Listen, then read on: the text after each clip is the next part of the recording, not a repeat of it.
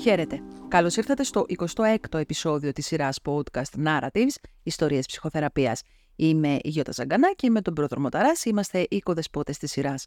Σήμερα έχουμε τη μεγάλη χαρά να φιλοξενούμε την Σωτηρία, άρτια φιχτής από άλλη ήπειρο. Σωτηρία, καλώς ήρθες.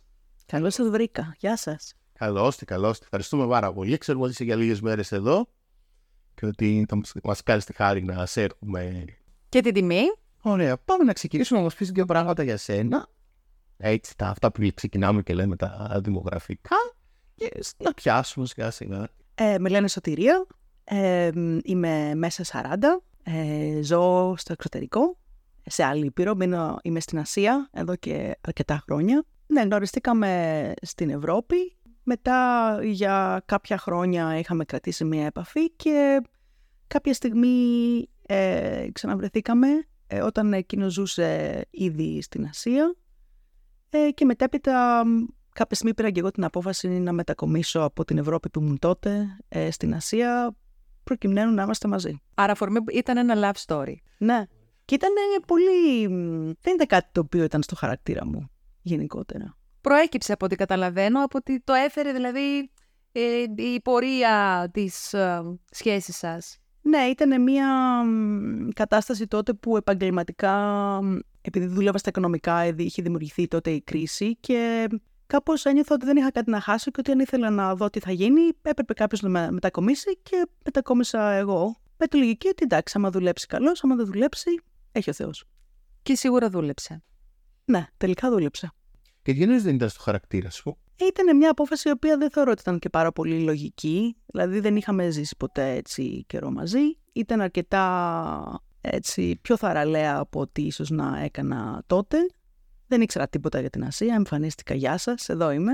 Άρα λύσου δεν, δεν έπαιρνες τόσο αυθόρμητες, ας πούμε. Ναι, αυτός ο αυθορμητισμός δεν, δεν υπήρχε. Ήταν, λίγο πιο ήταν πάντα πιο προγραμματισμένη και έτσι πλαναρισμένη η ζωή μου. Αλλά έχω συνειδητοποιήσει ότι υπάρχουν, ε, έχω πάρει ένα, δύο, τρεις αποφάσεις στη ζωή μου που ήταν έτσι λίγο εκτός εαυτού και τελικά ήταν και οι πιο σημαντικές ως προς πώς προχώρησαν κάποια πράγματα.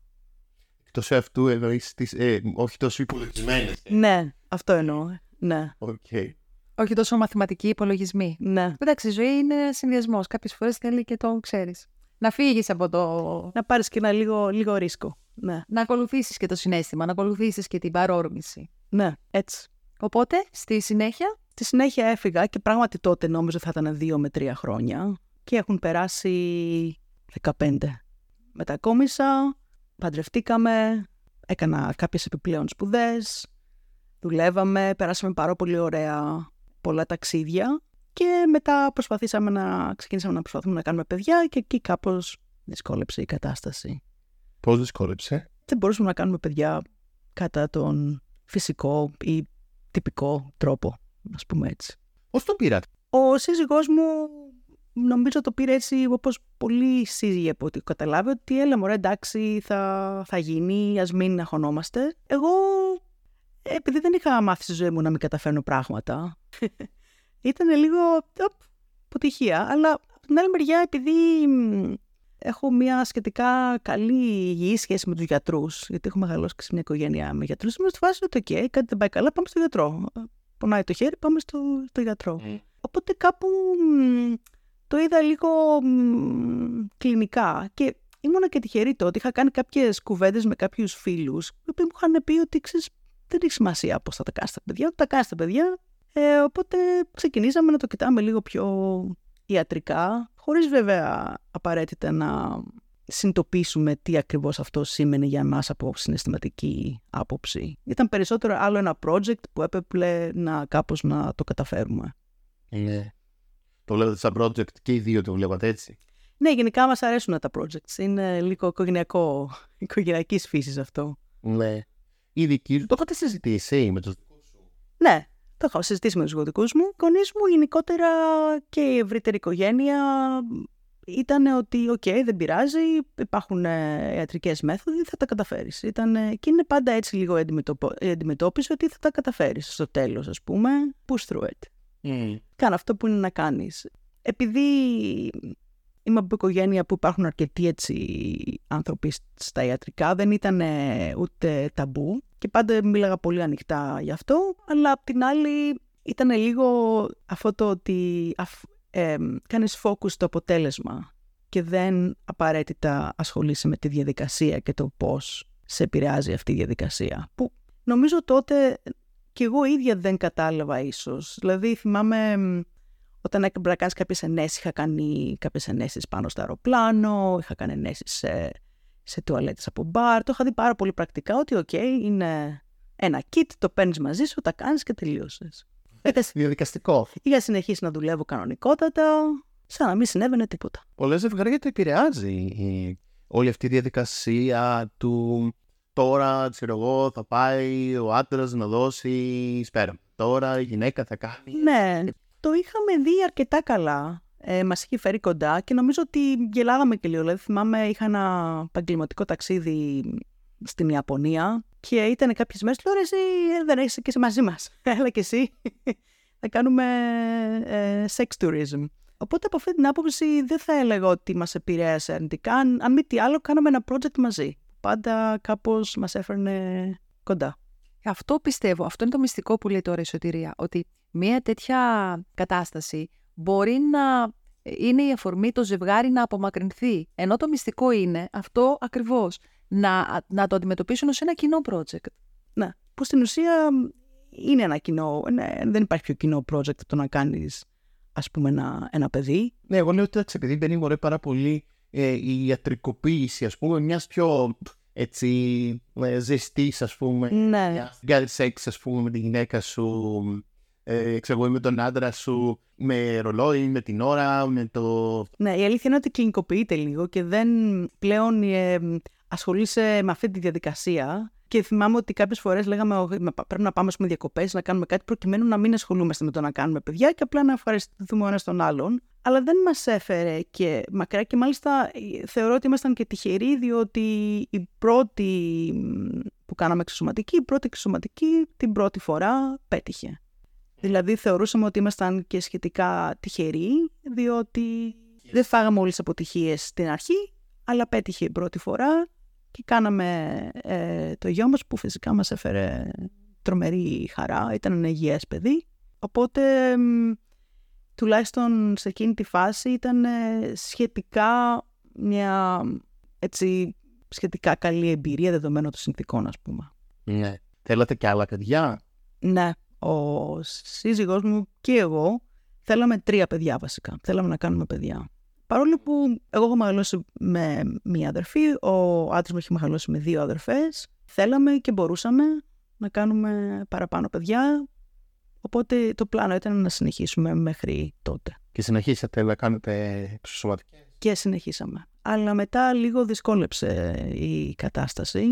Δεν πέτυχαν, ε, νομίζω, άλλες δύο. Κάναμε δύο ή τρεις Οπότε φτάσαμε σε ένα σημείο που μας είπαν ιατρικά ότι μπορούσαμε, αν θέλαμε, να κάνουμε εφήτευση δύο εμβρίων, το οποίο το κάναμε. Ε, και τότε έμεινα έγκυος με δύο ε, μωρά, με δίδυμα. Το οποίο ήταν λίγο ένα σοκ. Απ' την άλλη, η λογική μου πλευρά έλεγε «ΟΚ, με ένας σπάρο δύο τριγώνια, ας πούμε. Το οποίο τελείωνε ακριβώς. Και ότι εντάξει, και είχαμε ξεκινήσει να ετοιμαζόμαστε για δύο κούνιε, δύο σετ ζυπουνάκια, όλα διπλά. Και πώς πήγε αυτό; Ε, αρχικά φαινόταν ότι πήγαινε καλά.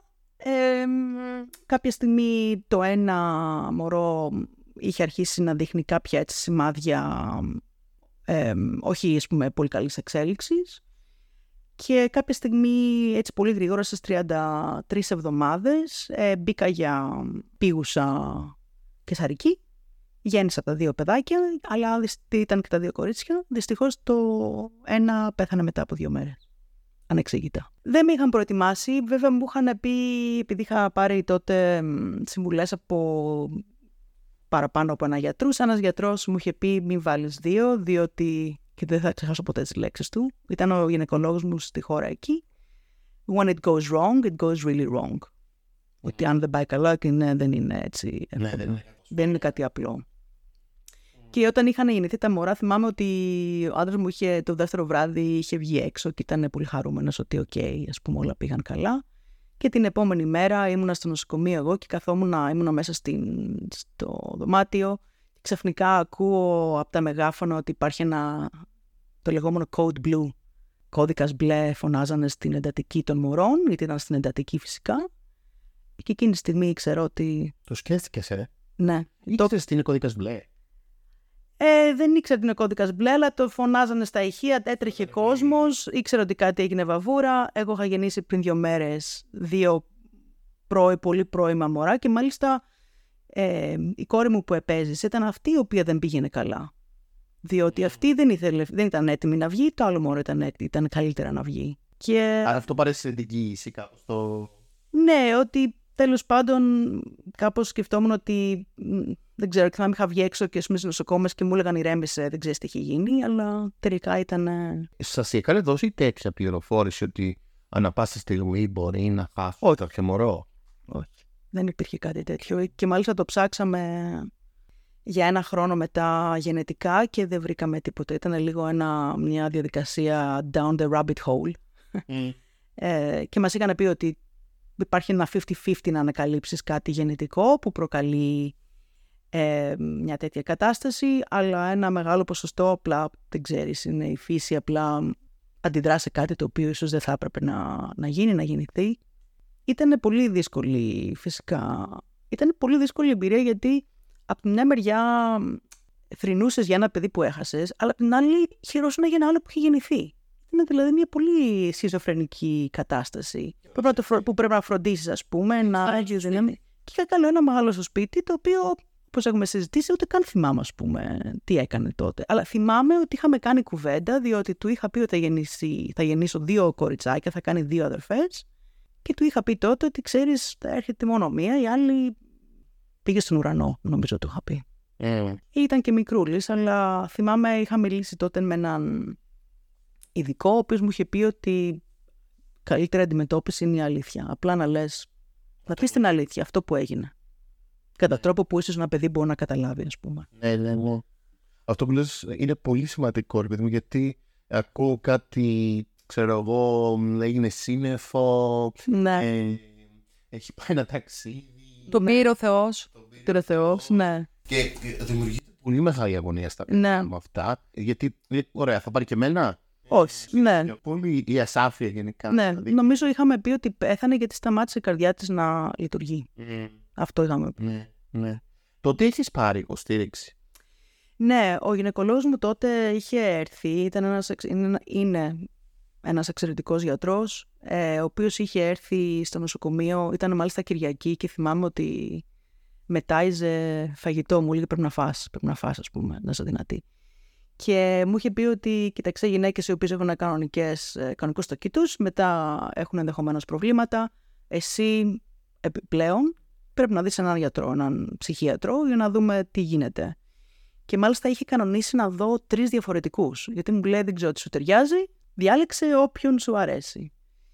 Είχε έρθει, θυμάμαι, μία γυναίκα αρχικά, η οποία ήταν ότι Α, είναι το πιο χειρότερο πράγμα που μπορεί να συμβεί στον άνθρωπο. Και θυμάμαι ακόμα και τότε, μέσα στην, στο θρήνο μου, ήμουν ότι είναι αυτά που λέει, ας πούμε. Εντάξει, σταμάτα. Θα Ένιωθα ότι πρέπει εγώ να, τη, να της λέω, Έλα, δεν πειράζει, ας πούμε, μην ανησυχείς. Ναι. ναι, συμβαίνουν αυτά. Της λέω, Όχι. Και μετά ήρθε ένας άλλος κύριος, ο οποίος ήταν ε, από τη χώρα εκεί, καθηγητής, ο οποίος ήταν λίγο ότι. Κοίταξε να δεις, αυτά συμβαίνουν. Αυτά έτσι θα προχωρήσει. Έκανε κλικ στην ε, λογική μου πλευρά και λέω, εδώ είμαστε. Αυτός ο κύριος θα, θα μας ε, καθοδηγήσει.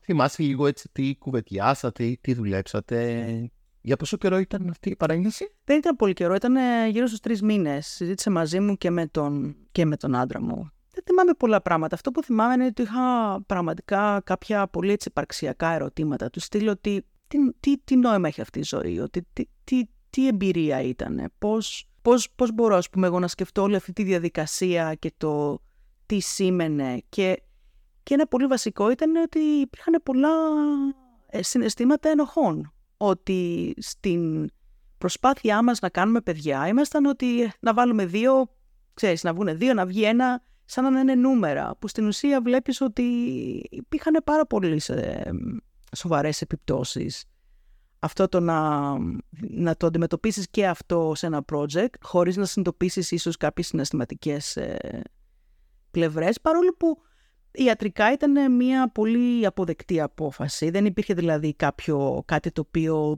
ε, δεν είχαμε πάρει ιατρική ε, συμβουλή ή κάτι που συμβαίνει συχνά. Και φυσικά ε, διαπραγματευόσουμε τι να κάνεις. Δηλαδή, φυσικά τότε το νοσοκομείο είχε κάνει τεράστια διαδικασία να φροντίσουν να μην έχει υπάρχει κάποιο πρόβλημα, να το ψάξουμε τι έγινε, τι δεν έγινε. Ένα πράγμα που με βοήθησε να καταλήξω είναι ότι να το ψάξουμε γιατί άμα δεν το ψάχναμε θα ίσως να νιώθαμε μετά ότι έπρεπε να το είχαμε κάνει. Να δούμε τι έγινε. Ναι. Γιατί ίσως να είναι και κάτι που επηρέαζε την αδερφή της κάτι γενετικό σωστά, θα ναι. μπορούσε να έχει με την Κάποια αδερφή. πληροφορία. Ακριβώς. Οπότε κάποιες τέτοιες αποφάσεις μα- μας βοήθησε και κάποια έτσι συναισθήματα κάπως τα, τα έκοψε. Τα, όχι τα έκοψε, τα, τα controller πριν γίνουν, βγάλουν έτσι κλαδιά και γίνουν πολύ άσχημα στο, στο μυαλό μας. Η ενοχή, ε, ο πόνος. Μην γιγαντωθούν Ακριβώς. όλα τα, τα κομμάτια της ενοχής και της Mm. αμφισβήτησης Ναι. δικής σας για το πώς πράξατε. Ναι. Βέβαια, αν μου επιτρέπεις, μια μικρή παρένθεση, πρόδρομε, θυμάσαι την ιστορία της Μαρίας για την α, κοπέλα που γέννησε μόνη της και για την αντιμετώπιση που είχε στο νοσοκομείο που πήγε να γεννήσει, σε σύγκριση με την α, αφήγηση της σωτηρίας, το πώς η στήριξη, ε, ενώ ήταν- είναι σε άλλη ήπειρο ουσιαστικά, γεννάει και είναι σε άλλη ήπειρο μακριά από την οικογένειά της, φαντάζομαι μακριά από όλους, έτσι. Μόνο με το σύζυγό της και πώς ο γιατρός της της πρότεινε τρεις γιατρούς για να μπορέσουν να τη βοηθήσουν. Αυτό δηλαδή είναι το άλλο άκρο, έτσι. Πώς η έννοια της, ε, εγώ σκεφτόμουν ρε παιδί μου πως η έννοια της άμεσης υποστήριξης, δηλαδή ότι βλέπουμε ε, μια γυναίκα που έχει χάσει το παιδί της, που ήθελε να υποστηρίξει ένα καινούργιο παιδί και ότι λέμε τώρα άμεσα πρέπει να πάρεις βοήθεια. Δεν είναι αυτό το ε, καλό θα ήταν κάποια στιγμή να μιλήσετε για αυτό το θέμα. Σε εμάς νομίζω ότι δεν γίνεται καθόλου. Δηλαδή, εγώ έχω στο πολύ στενό μου περιβάλλον τέτοια περίπτωση και σχετικά πρόσφατη ε, και δεν νομίζω καν ότι ο γιατρός ε, του είπε να σας προτείνω, να σας βοηθήσω, να... δηλαδή, ξέρεις, δεν νομίζω ότι το κάνουν σε καμία καμία περίπτωση. Ε, ναι, νομίζω ότι είναι ένας συνδυασμός ε, μιας, ας πούμε, μ, εξελιγμένης ιατρικά χώρας. Ε, ήμουνα με ένα γιατρό τον οποίον ε, τον ξέρω χρόνια, ο οποίος ειδικευόταν επίσης στις εξω- εξωσωματικές, οπότε πιστεύω πρέπει να έχει και κάποια εμπειρία. Είναι και μια διαδικασία πρωτοκόλλου ε, στη χώρα αυτή. Τύπου Ότι, ότι αφόλια. ότι αυτό πρέπει να κάνουμε. Μάλιστα είχαν εμφανιστεί όχι απλά ένας, είχαν εμφανιστεί τρεις γιατροί. Είχε εμφανιστεί ο γυναικολόγος μου, ο ειδικός που έκανε κάποια τεστ και ο παιδίατρο. Ε, εξηγέννησε τα, τα δύο κορίτσια. Οπότε ναι, κατά έναν ε, τυχερό τρόπο υπήρχε, υπήρχε αυτή η υποστήριξη και γενικά μ, που με ανακούφισε. Δηλαδή ότι ήμουν στα χέρια ανθρώπων οι οποίοι ήταν ε, ικανοί, ξέρανε τι κάνανε σε αυτή την κατάσταση. Βέβαια, εντάξει, έτυχε τότε ήταν και η πεθερή μου στο σπίτι, είχαν βοηθήσει με το γιο μου, μετά ήρθαν ε, πολύ γρήγορα η μητέρα μου και η αδερφή μου που, και η αδερφή μου το εξωτερικό και υπήρχε αυτή η βοήθεια και είχα πάρει, ε, με είχαν βοηθήσει, οπότε υπήρχε αυτή η συναισθηματική έτσι, υποστήριξη σε ένα βαθμό; Σε κάθε περίπτωση όμως εσύ έπρεπε να γύρισεις σε ένα σπίτι με άλλα δύο παιδιά και είχες ένα παιδί, μωρό, όπου κάθε φορά που το έβλεπες δεν σκεφτόσουν ότι τώρα εδώ τα παιδιά έπρεπε Ναι. να είναι δύο και ένα. Δηλαδή αυτό Ναι. είναι σαν συνέστημα και σαν Το σκεφτόμουν απ' την άλλη, επειδή και η κόρη μου έμεινε στην εντατική δύο εβδομάδες και γύρισε σπίτι δύο κιλά, που σημαίνει ότι στην ουσία, δηλαδή θυμάμαι ότι ε, στο νοσοκομείο μου μας είχαν δείξει πώς να την ταΐζουμε, γιατί ήταν τόσο μικρή που υπήρχε φόβος, ας πούμε, να, να μην μπορεί να καταπιεί. Ήταν πάρα πολύ μ, εντατικό και το πρόγραμμα με την, με την κόρη μου που είχε επιβιώσει, οπότε ήταν λίγο μ, ανάλογα με τις στιγμές, ας πούμε. Και μετά, τότε το καλοκαίρι είχαμε έρθει και στη, εδώ πέρα στην Ελλάδα για ένα διάστημα, Οπότε και αυτή η, απόφαση, η απόσταση κάπως ίσως βοηθάει. Αλλά νομίζω ότι το χαρακτηριστικό και σε αυτό ήταν ότι πάντα η, η, η λογική μου, η νοοτροπία μου ήταν προχωράμε, προχωράμε. Που push through. Περνάμε τις αντικσότητες και προχωράμε. Κοιτάμε μπροστά, κοιτάμε μπροστά, κοιτάμε μπροστά. Άρα αυτό, αυτό είναι και το μήνυμα που πρέπει να, να στείλουμε μέσω της σωτηρίας ε, και σε όλες τις γυναίκες εκεί έξω ή σε όλα τα ζευγάρια που προσπαθούν και απελπίζονται και ξαναπροσπαθούν. Ναι, υπάρχουν δίωδοι και νομίζω ότι από μια μεριά πρέπει να λέμε ότι γίνονται αντικσότητες, πρέπει να προσπαθήσουμε να προχωρήσουμε, να δουλεύουμε μπροστά. Απ' την άλλη και να το συζητάμε επίσης, πολύ βασικό. Αυτό που μου έκανε εντύπωση είναι ότι θυμάμαι είχαμε πάει σε ένα τραπέζι μετά την κηδεία στην ουσία, ε, με πολύ έτσι κοντινούς φίλους εκεί και είχαν έρθει τέσσερις-πέντε μεμάδες και η μία μου είπε ότι το παιδί της ήταν ε, υιοθετημένο, η άλλη μου είπε ότι είχε δύο-τρεις αποβολές.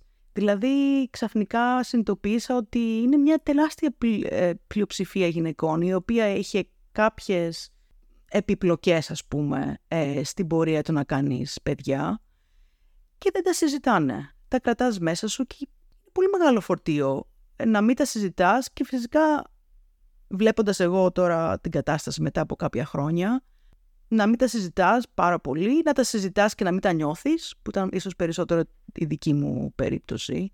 Και απ' την άλλη κοιτάω πίσω και λέω θα έκανα κάτι διαφορετικά.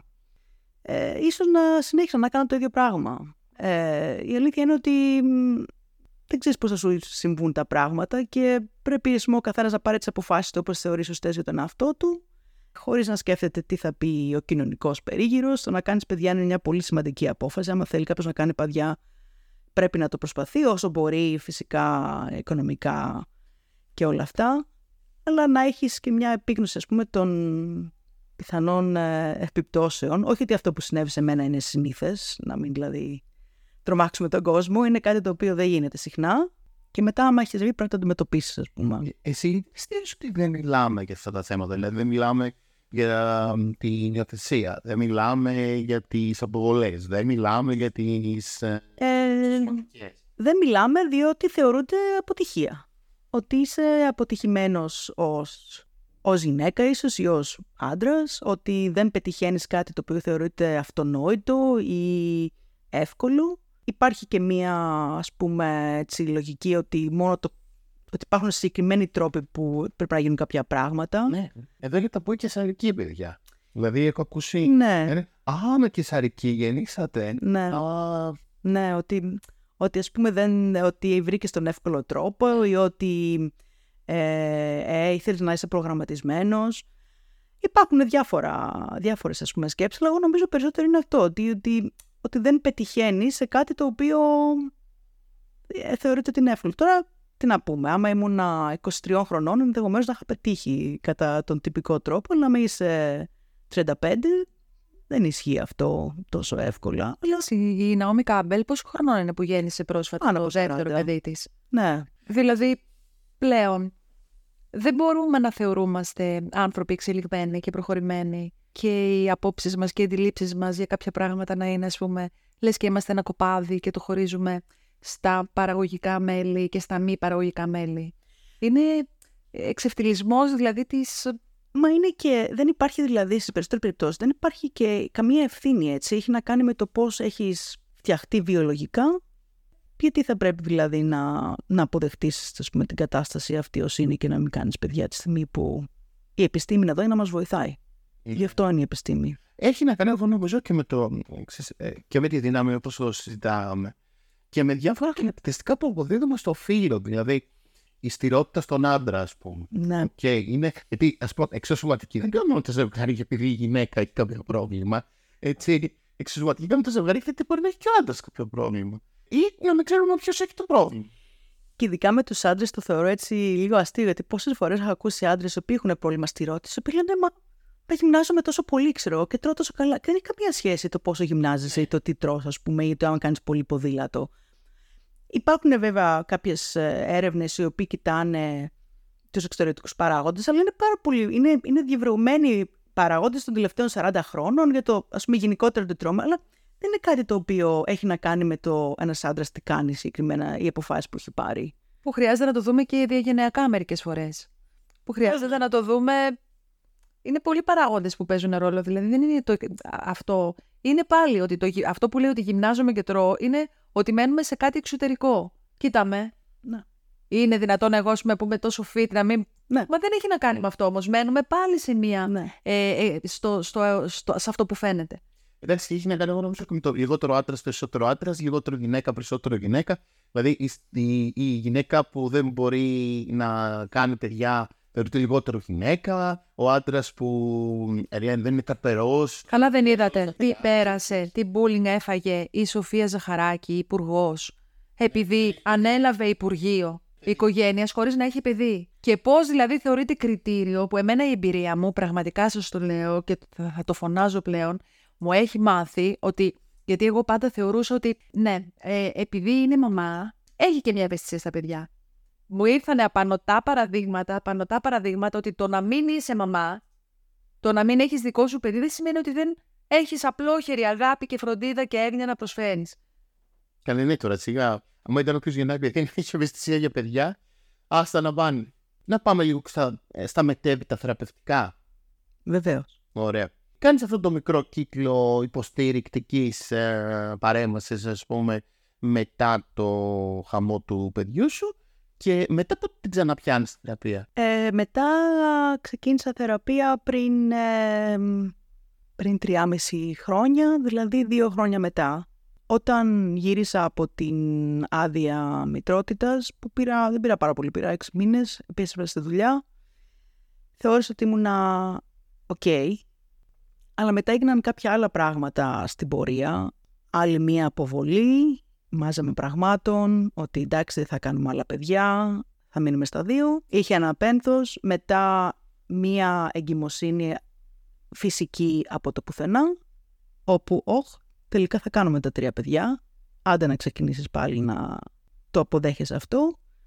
Άλλη αποβολή στους 11 εβδομάδες, Οπ, δεν θα κάνουμε τελικά τα τρία παιδιά. Και τότε είχα αρχίσει να σκέφτομαι λίγο ότι μάλλον χρειάζομαι κάποια βοήθεια, αλλά το είχα λίγο στο πίσω μέρος του εαυτού μου. Συνέχισα και μετά έγινε ένα, ίσως και ήταν λίγο trigger ότι ο πατέρας μου έπαθε ένα πολύ άσχημο εγκεφαλικό που ήταν Εμείς στο εξωτερικό έχουμε αυτό το φόβο ότι θα, θα σε πάρει κάποιος τηλέφωνο μες στη νύχτα και θα σου πει μάζεψε τα γρήγορα και έλα γιατί δεν προλαβαίνεις. Και ήταν αυτό το τηλέφωνο. Το πήρα. Που ήταν η μητέρα μου, λέει πρέπει να έρθεις. Λέω να, αύριο μου λέει όχι τώρα. Οπότε μπήκα πρώτη πτήση, ήρθα. Ευτυχώς, ο πατέρας μου επέζησε. Και... Αλλά ήταν λίγο και αυτό έτσι ένα γεγονός που τότε κάποια στιγμή είχα βγει έξω με φίλους εδώ στην Αθήνα και μίλαγα με έναν ε, ε, φίλο ο οποίος μου είπε για το θεραπευτή του, ο οποίος μου ακούστηκε κατάλληλος για μένα και έτσι ξεκίνησα. Και ξεκίνησα διότι δεν ήταν κάτι συγκεκριμένο, ίσως δεν νομίζω ότι είχα στο μυαλό μου κάτι συγκεκριμένο εκείνη τη στιγμή, αλλά παίρνω ότι ένιωθα ότι, ότι δεν μπορούσα άλλο. Ότι κάπως είχε, είχαν μαζευτεί πολλά και δεν αντιμετώπιζα τα πράγματα όπως θα έπρεπε και ότι υπήρχε έτσι μία ένταση στη ζωή μου η οποία είχε μαζευτεί και είχε αρχίσει να βγαίνει από άποψη άγχους, θυμού, ε, διαχείριση των παιδιών που θεωρούσα ήταν αρκετά δύσκολη τότε. Και ξεκίνησα έτσι χωρίς... Δεν θυμάμαι δηλαδή να μπήκα στο γραφείο και να πω ότι α, θέλω να συζητήσω αυτό. Αν θυμάμαι καλά, μπορεί να κάνω και λάθος. Εν, εν τέλει καταλήξαμε ότι ήταν άλλα τα ζητήματα, οπότε. Συμβαίνει αυτό συνήθως πρόδρομε. Πας, εσύ που το, που το ζεις και το βιώνεις ναι. μέσα στο επάγγελμα ότι πας και λες: Τι έχω, έχω αυτό. Αλλά μετά ανακαλύπτεις ότι. Εγώ νομίζω ότι ένα κομμάτι μέσα μας ξέρει γιατί πάει. Μπορεί να μην είναι τόσο προφανές. Δηλαδή, μπορεί κάποιος να έρχεται και να λέει: ε, Έρχομαι γιατί μου είπαν οι φίλοι μου ότι έχω λίγο στρες. Ή γιατί το θεωρώ καλή ιδέα. Εμένα μου λένε καμιά φορά γιατί είναι καλό να μαθαίνει κανείς για τον εαυτό του, αυτογνωσία. Mm. Και αισθάνομαι ότι εντάξει, κανείς δεν το κάνει από χόμπι αυτό. Δηλαδή δεν πάει να κάνει ψυχοθεραπεία γιατί έτσι ξέρω εγώ πώ θα πας να διαβάσεις ένα βιβλίο. Ότι κάτι μέσα του τον οθεί προ τον και ακούγεται καλή ιδέα. Είναι μια ανάγκη. Ναι, και ότι εντάξει, μπορεί να μην είναι τόσο συνειδητό και καμιά φορά όντως έρχονται και άνθρωποι σε μένα που λέω αυτός τώρα γιατί ήρθε. Και εκείνοι τσιμπάνε και πάρα πολλοί θεραπευτές αυτό. Δηλαδή, μου, μου είχε έρθει μια κοπέλα πριν από πολλά χρόνια που την είχαν διώξει τρεις θεραπευτές. Διότι πήγαινε εκεί, ήταν πλήρως λειτουργική, ε, φοβερή, έκανε αυτό, έκανε και από τα, είχε σχέσεις, ερωτευότανε, δούλευε πάρα πολύ καλά, τους στήριζε την οικογένεια, έξω καρδιά, μέσα στο χαμόγελο. Και της λέγανε κορίτσι μου, φύγε τώρα. Και είχε από κάτω μια πάρα πολύ τραυματική ιστορία. Εντάξει, το λειτουργικός πολλές φορές είναι και ε, λίγο παραπλανητικό. Γιατί μπορεί να αναγκάζεσαι. Είμαι λειτουργικός επειδή αναγκάζομαι και με αναγκάζει η καθημερινότητά μου και η ζωή μου να είμαι λειτουργικός. Αλλά το, το υπόβαθρο δηλαδή μπορεί να έχει ανάγκη από ε, νομίζω στη δική μου περίπτωση ένιωθα επειδή γενικότερα μίλαγα ανοιχτά για όλα αυτά που μου συνέβαιναν ότι άρα είμαι οκ. Δηλαδή πας ας πούμε στον ψυχαναλυτή για να πεις τα πράγματα που δεν μπορείς να πεις έξω ή που δεν μπορείς να συζητήσεις με τους φίλους ή δεν έχεις... Ε, η παλιά γενιά ότι έχει καλά, ας πούμε, δεν έχεις φίλους. Εγώ τα συζήταγα γενικότερα. Ε, οπότε κάπου νο, ίσως και λογικά σκεφτόμουν ότι okay, αφού τα ξορκίζω συζητά, συζητώντας με τον σύζυγό μου, με, με τους φίλους μου. Αλλά αυτό που συνειδητοποιήσουν ότι το, το ότι τα συζητάς δεν σημαίνει ότι τα νιώθεις κιόλας. Υπάρχει μια διαφορά. Η ψυχοθεραπεία έχει το, το κακό που λέει, ε, που θέλω το, το κακή φήμη, ότι είναι η ιστορία του βγάλει από μέσα σου. Ακριβώς. Άμα τα βγάλεις, εντάξει. Και δεν είναι αυτό. Ναι, γιατί ξέρεις, μπορεί να είναι μια στρατηγική να μιλάς πολύ για ένα θέμα, μια στρατηγική αποφυγή του συναισθήματο. Ακριβώς. Κάνεις ένα συνέδριο, στην περίπτωση σου, θα να οργανώσεις ένα συνέδριο για τις εξωματικές, να, να μιλάς γι' αυτό και στην πραγματικότητα να είναι. Και στην ουσία αυτό και έκανα. Δηλαδή δεν έκανα συνέδρια, αλλά έκανα κάποια άλλα πράγματα. Από άποψη εθελοντισμού, από τώρα τι να σας πω, στη δεύτερη εγκυμοσύνη είχα πάρα πολύ γάλα και έκανα δωρεά σε νοσοκομεία. Το οποίο ένιωθα ότι έκανα κάτι καλό, ότι κάτι καλό έβγαινε, δηλαδή το είχα ρίξει, αλλά πάλι το είχα ρίξει στη δράση. Το οποίο είναι πάντα είναι η, η αντίδρασή μου στα περισσότερα πράγματα είναι δράση. Ναι, αλλά από την αδράνεια όμως καλύτερη δράση. Ναι, αλλά δεν είναι μόνο δράση. δηλαδή, κάνει η δράση, αλλά εντάξει.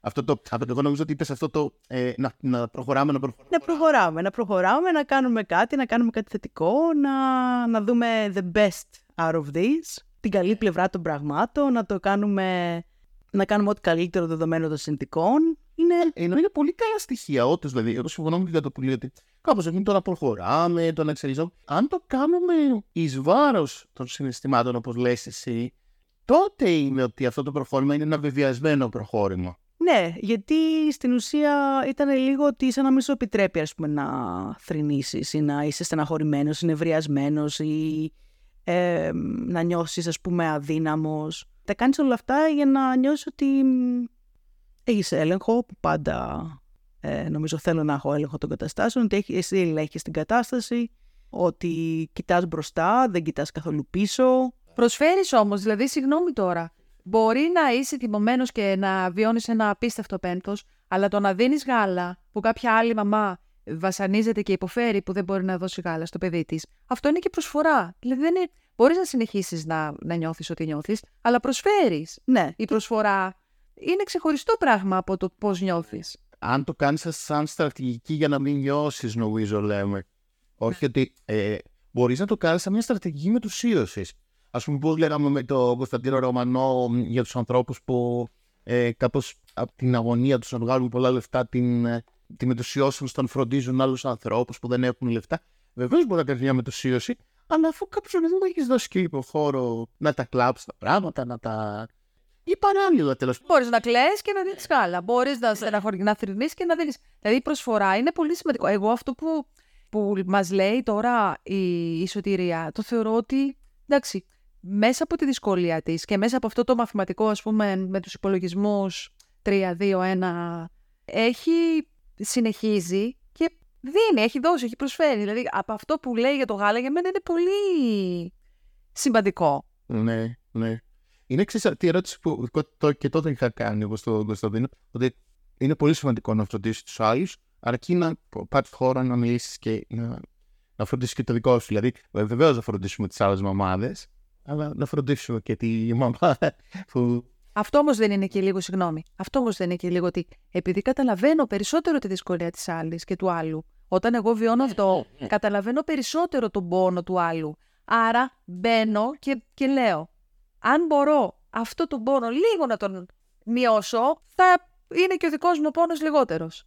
Μήπως λειτουργεί και έτσι, λέω εγώ τώρα. Ναι, ναι, μπορεί να είναι. Αρκεί να κάνω φόρο για το δικό μου αποκλειστικά, δε, αυτό λέω. Ε, Μας λες έτσι δύο-τρει δύο, τρεις, έτσι σταθμούς τη θεραπεία σου που κάπως ή δύο-τρία θέματα που κατάλαβες, που σκέφτηκες, που δούλεψες. Νομίζω ότι αργότερα ο, ο γιος μου είχε έτσι κάποιες εμπεριφορές οι οποίες με δυσκόλευαν και μετέπειτα έχει γίνει και διάγνωση ότι έχει ε, δέπη. Και από μικρός ήταν έτσι με πολύ ενέργεια και έτσι έντονες αντιδράσεις όπου ξαφνικά ήταν μια κατάσταση που ένιωθα ότι δεν μπορούσα να ελέγξω καθόλου. Ε, ας πούμε, γίνανε από τη δουλειά μου κουρασμένη και είχα ένα παιδί το οποίο ήταν ε, στα κάγκελα, ας πούμε. Το οποίο με δυσκόλεψε πάρα πολύ, γιατί δεν μπορούσα να το αντιμετωπίσω, δεν μπορούσα να το ελέγξω, δεν μπορούσα να το καταλάβω.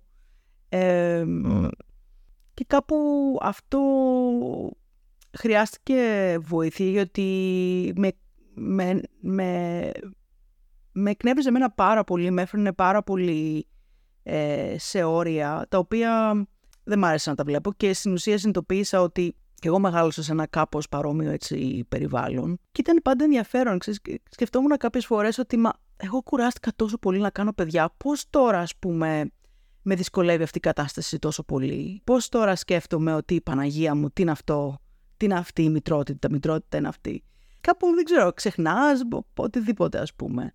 Ε, και αυτό ήταν κάτι το οποίο έπρεπε να διαπραγματευτώ, διότι δεν απολάμβανα, ας πούμε, αυτό το, αυτή την κατάσταση. Και μετά αργότερα και με την κόρη μου, επειδή τα δύο παιδιά σκοτώνονται από το προηγούμενο το βράδυ, κάπου επειδή δεν είχα μεγαλώσει ένα τέτοιο περιβάλλον, ε, και μάλλον συνειδητοποιήσω ότι ε, το, το περιβάλλον που μεγάλωσε ήταν το, το, το παράξενο, όχι αυτό που ζούσα, ήταν πάρα πολύ δύσκολο να δεχτώ ότι δεν μπορώ να ελέγξω κάποιες καταστάσεις, ενδεχομένως και φυσικά αυτό είναι κάτι το οποίο το διαπραγματεύουμε λίγο τώρα, διότι χρειάστηκε να με το πει ο θεραπευτής ότι ξέρεις, μήπως επειδή έχασες ένα παιδί, φοβάσαι μη συμβεί κάτι κακό και στα άλλα. Και μου στη φάση, όχι, δεν νομίζω. Αλλά ίσως ε, υπήρχε, ας πούμε, και ένα, ένα τέτοιο έτσι επίπεδο ότι μη συμβεί κάτι κακό στα παιδιά. Και φυσικά τα παιδιά, επειδή χορπηδάγαν και τρέχαν και κάνανε, μονίμω κάτι κακό συνέβαινε και δεν μπορούσα να το, απο... δεν μπορούσα να το αποτρέψω. Και και περισσότερο αυτό που με δυσκόλευε είναι ότι το βλέπα ότι θα γίνει. Α πούμε, όταν βλέπεις ένα παιδί να σκαρφαλώνει, το βλέπεις, θα πέσει, ας πούμε, και το βλέπεις και δεν μπορεί να κάνεις κάτι να το αποτρέψεις. Ε, το οποίο με, με δυσκόλεψε πάρα πολύ. Και με δυσκολεύει πολύ. Άρα βλέπεις ε, με κάποιο τρόπο την ιστορία σου, ενώ έχεις προγραμματιστεί ότι όλα είναι εντός ελέγχου και γίνονται κατόπιν προγράμματος και τα ξεπερνάμε κτλ. Συναντάς μία, δύο, τρεις, τέσσερις συνθήκες Δηλαδή το, το χαμό του παιδιού, τι, το αν θα κάνεις άλλα παιδιά ή αν δεν θα κάνεις. Το ΔΕΚ που δεν το, δεν το κάνεις παραγγελία, ούτε μπορείς να το εξαφανίσεις. Το αν ένα παιδί στο πάθει κάποιο ατύχημα. Ότι όλα αυτά αρχίσαν να βγαίνουν εκτός από τον έλεγχό σου. Ή ας πούμε, αν κάνεις ένα παιδί ζωηρό ή αν δεν είναι ζωηρό, ας πούμε. Που αυτό δεν μπορεί να το ελέγξει. Ναι. Και ξαφνικά πήγε σε ένα φάσμα πολλών πραγμάτων που δεν είχαν έλεγχο.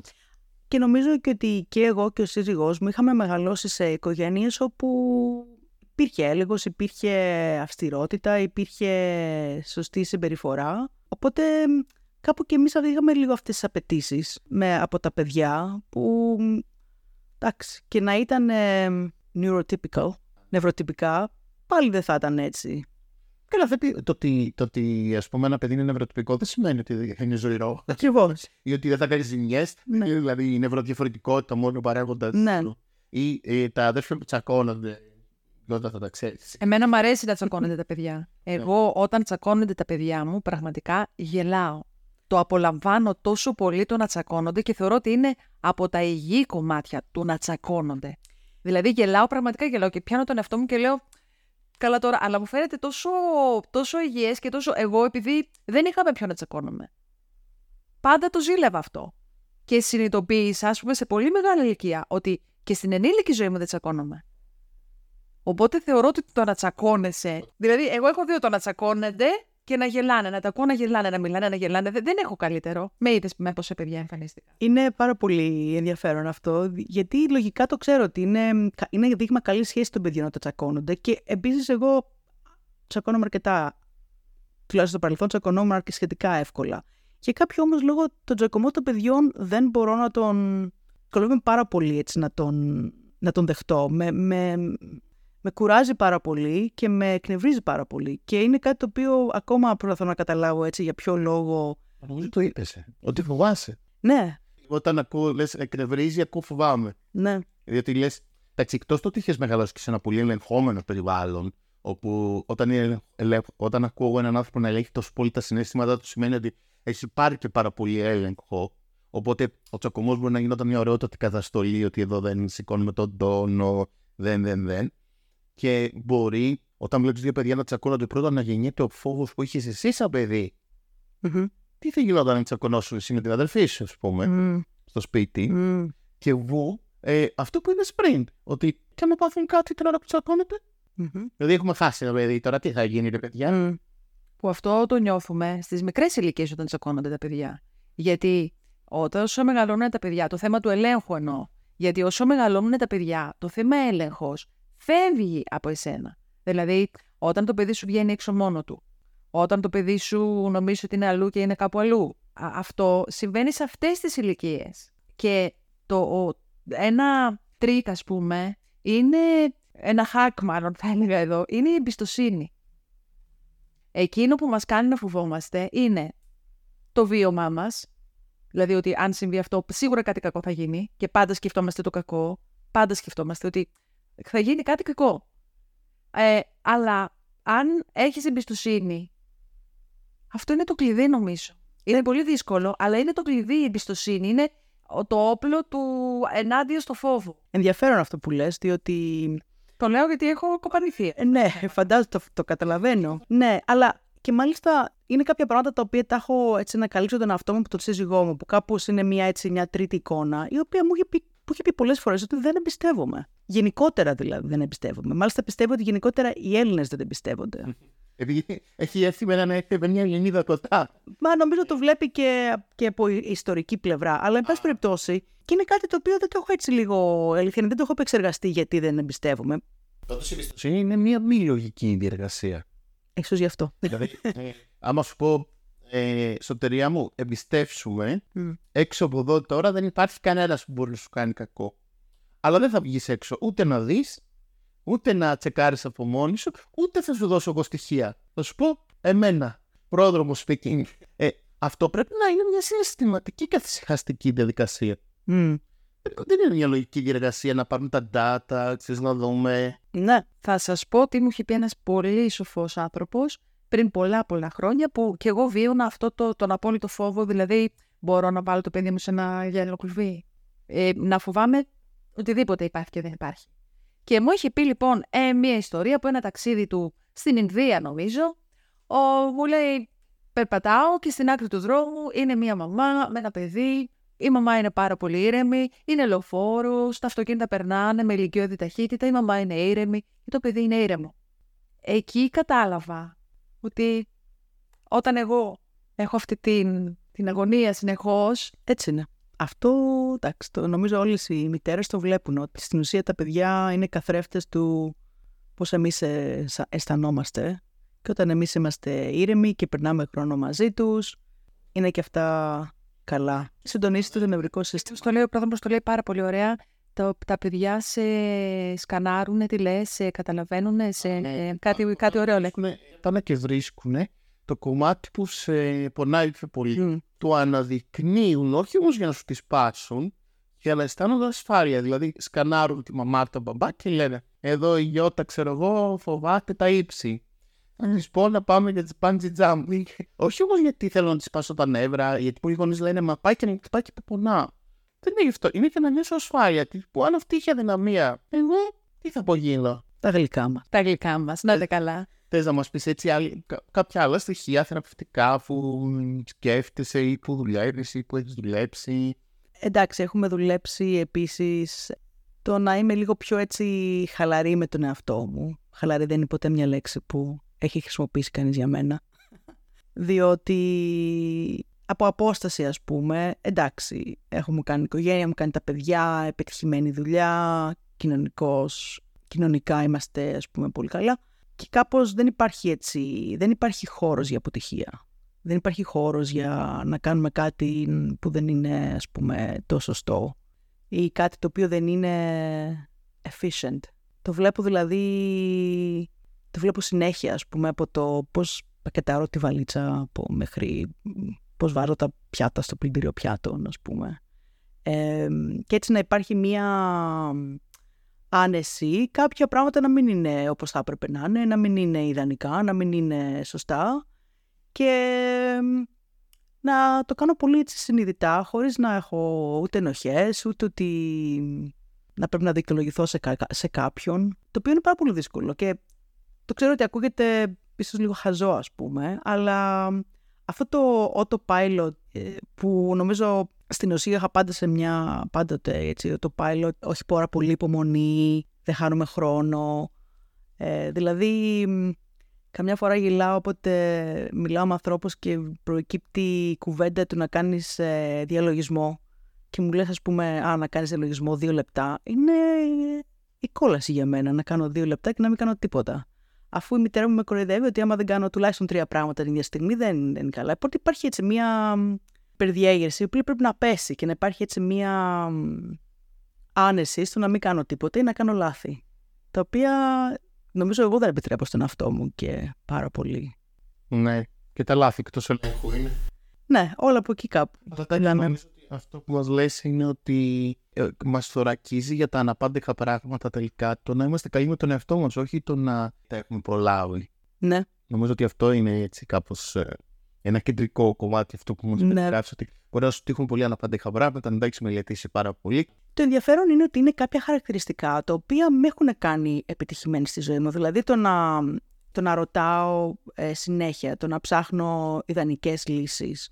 Επαγγελματικά με έχουν πάει πάρα πολύ καλά, διότι δημιουργούν καταστάσεις που βρίσκεις λύσεις, προχωράς και νομίζω ήταν δύσκολο να δεχτώ και μάλιστα υπάρχει ένα βιβλίο το οποίο είναι ακριβώς αυτό το κομμάτι που λέγεται What got you here won't get you there. Είναι η συνειδητοποίηση ότι κάποια πράγματα τα οποία δούλευαν μέχρι ένα σημείο και σε βοήθησαν να επιτύχεις αυτούς τους στόχους που είχες μέχρι ένα σημείο, κάποια στιγμή σταματάνε να δουλεύουν. Και δεν, δεν σε βοηθάνε να επιτύχεις τους στόχους που ενδεχομένως έχεις, είναι σε μια επόμενη φάση ζωής. Οπότε ξαφνικά είσαι ότι, και άμα δεν κάνω αυτό, τι θα κάνω; Πώς, ναι. Ποια είναι, τα, ποια είναι τα, τα εργαλεία τώρα. Που... Αλλάζεις πίστα και βρίσκεις τα εργαλεία. Ε, το λέγε δασκάλα μου αυτό. Έλεγε αυτό που, σε έμαθε, αυτό που σε έμαθε να επιβιώνεις δεν θα σε μάθει να ζεις. Ναι. Το οποίο είναι, το οποίο είναι, είναι φοβερή ατάκα. Ότι αυτό που σε μαθαίνει να επιβιώνεις δεν σου επιτρέπει να ζεις. Δηλαδή να ευχαριστηθείς, ας πούμε, τη ζωή και στην ουσία ε, να έτσι να αφαιθεί και να, να χαλαρώσεις. Πολύ σημαντικό. Και είναι κάτι το οποίο το, το, το έχω ακούσει εγώ και το σκέφτομαι πολύ συχνά. Είπες, ας πούμε, τη λέξη επιτυχία. Ότι μου έχουν φέρει επιτυχία όλα αυτά. Και ο ορισμός της επιτυχίας, έτσι πως την ε, ορίζουμε στο δυτικό κόσμο, mm. πούμε, και στο σύγχρονο κόσμο και αυτά, είναι η επιτευγματική επιτυχία. Ναι. Δηλαδή αυτό που είπες για τα projects. Τι είναι επιτυχία, να έχεις παιδιά, να έχεις καλή δουλειά, να έχεις καλό αυτοκίνητο, ξέρω εγώ, σκύλο οπωσδήποτε παιδιά, μην χάστηκαν. Σπίτι. Σπίτι καλό. Να κάνεις ταξίδια. Ταξίδια ρούχα. Αυτό είναι η επιτευγματική επιτυχία. Και όταν αναφερόμαστε στην αυτό που λένε οι ορισμός της θεραπείας είναι να ζήσει μια επιτυχημένη ζωή. Αλλά το επιτυχημένη θεραπεία δεν το ορίζει ως ε, αυτό που είπαμε τώρα. Επιτυχημένη ζωή εννοεί μια ζωή κοντά στο νόημα, το προσωπικό σου νόημα. Αλλά όταν το προσωπικός σου νόημα είναι επιτεύγματα και έρθει ένα πράγμα που δεν μπορεί να το πετύχεις. Ή όχι, γιατί δεν είναι στον έλεγχό σου. Ή έρθει κάτι το οποίο δεν θεωρείται επιτυχίας σύμφωνα με αυτούς τους όρους. Τελικά χάνεις. Ναι. Όμως εδώ να πούμε ότι η επιτυχία έχει κάποια συγκεκριμένα χαρακτηριστικά. Πώς περιγράφουμε ένα πετυχημένο άνθρωπο. Δεν ισχύει το ίδιο όμως και με την ευτυχία. Δηλαδή δεν λέμε αντίστοιχα ενώ λέμε επιτυχία, δεν λέμε ευτυχία. Ναι, δεν είναι το ίδιο πράγμα. Είναι κάτι άλλο, σωτηρία, που θα ήθελες να πεις πριν κλείσουμε; Έτσι δεν σε ρωτήσαμε, το σκεφτόσουν καθώς σκεφτόσουν τι θες να πεις ή σαν επίλογο, κάτι που Τίποτα. Κοίτα, έχω ακούσει όλα τα, τα επεισόδια που, που κάνετε και νομίζω ότι είναι σημαντικό για τον καθένα να, ο καθένας έχει τα δικά του με ζητήματα και προβλήματα και κανένα είναι μεγαλύτερο ή μικρότερο και κανένα πρόβλημα δεν αξίζει κάτι παραπάνω, κάτι λιγότερο. Οπότε νομίζω ότι το να, το να ζητάς βοήθεια ας πούμε, για τα πράγματα που σε απασχολούν εσένα, ακόμα και δεν είναι τα κοινωνικώ αποδεκτά προβλήματα στην ουσία, γιατί και πάλι εδώ μιλάμε για τι, τι είναι κοινωνικά αποδεκτό πρόβλημα, είναι σημαντικό γιατί εντάξει, περνάει ο καιρός, περνάει η ζωή και αυτό που λες η ζωή, πούμε, χωρίς να, να, να έχεις την αίσθηση, την αίσθηση ότι υπάρχει νόημα, δεν είναι και ό,τι καλύτερο. Οπότε νομίζω κάνετε πολύ καλή δουλειά με αυτά τα, τα podcast, τα οποία ομολογώ ότι σε κάθε ένα έχω πάρει κάτι και έχω έτσι δει κάτι το οποίο σε σχετίζομαι. Μου άρεσε πάρα πολύ το πρώτο, ε, ίσως γιατί ήταν αυτή η τρομερή επιτυχία από μιας γυναίκας η οποία ήταν, ε, είχε μια πάρα πολύ δύσκολη ζωή και την έκανε, τη γύρισε σε μεγαλύτερη ηλικία κατά τρόπο που συνέχισε και αυτή να δίνει στην κοινωνία μετά. Προφανώς με, έτσι το ένιωθα, ένιωσα όταν την άκουγα αυτή την ιστορία ένιωθα τρομερή έτσι, τρομερό σεβασμό και wow, και μπράβο της και νομίζω μετά ήταν και στο άλλο podcast για τα πανεπιστήμια ναι, που έλεγε εντάξει τι, τι τρομερή γυναίκα είναι αυτή ας πούμε. Μου κάνει τρομερή εντύπωση. Αλλά και άλλα, και άλλα podcast δηλαδή είναι ιστορίες που μου έχουν, που, που μου έχουν μείνει. Αυτό ότι είναι η θεραπεία. Ξέρεις μια ψυχοθεραπεία αισθάνομαι ότι είναι μια ε, ισορροπία μεταξύ του να αλλάξεις όλα όσα αλλάζουν και μπορούν να αλλάξουν και του να αποδεχτείς όλα όσα δεν μπορείς να αλλάξεις. Ναι. Και πολλές φορές αυτή η ερώτηση και αυτό η κουβέντα που κάναμε με τη Γιώτα εδώ τώρα νομίζω ότι αυτό αντικατοπτρίζει. Ε, αλλάζει, ε, δεν αλλάζει, είναι καλό να αλλάζει, είναι καλό να το αποδέχεσαι, είναι καλό να το αποδέχεσαι και να το αλλάζεις. Είναι πολύ, πολύ λεπτή η ισορροπία, γιατί είναι η γλώσσα της αλλαγής και το προχώρημα της αλλαγής, αλλά είναι και η δουλειά γύρω από το να δεχτεί ναι. πράγματα. Θα σε ευχαριστήσουμε πάρα πολύ. Εγώ ευχαριστώ και που ήρθες από τόσο μακριά και κατευθείαν μας έβαλες σε προτεραιότητα. Δηλαδή αυτό μας δίνει τεράστια χαρά. Να και είναι πολύ τιμητικό για μας. Ευχαριστούμε πολύ και ελπίζουμε να το ξαναπούμε. Σίγουρα την επόμενη φορά που θα έρθεις θα χαρούμε πάρα πολύ ή όποτε θέλεις εσύ να τα ξαναπούμε. Ε, και μιας και μιλήσαμε για απώλειες και για ευτυχία και για συναισθήματα δηλαδή σε όλη την κάμα σήμερα. Μόλις τελειώσετε την ακρόαση του επεισοδίου, σας προτείνω να ακούσετε το τραγούδι του Lex «Ευτυχισμένες στιγμές». Το άκουγα σήμερα το πρωί. Γεια σας.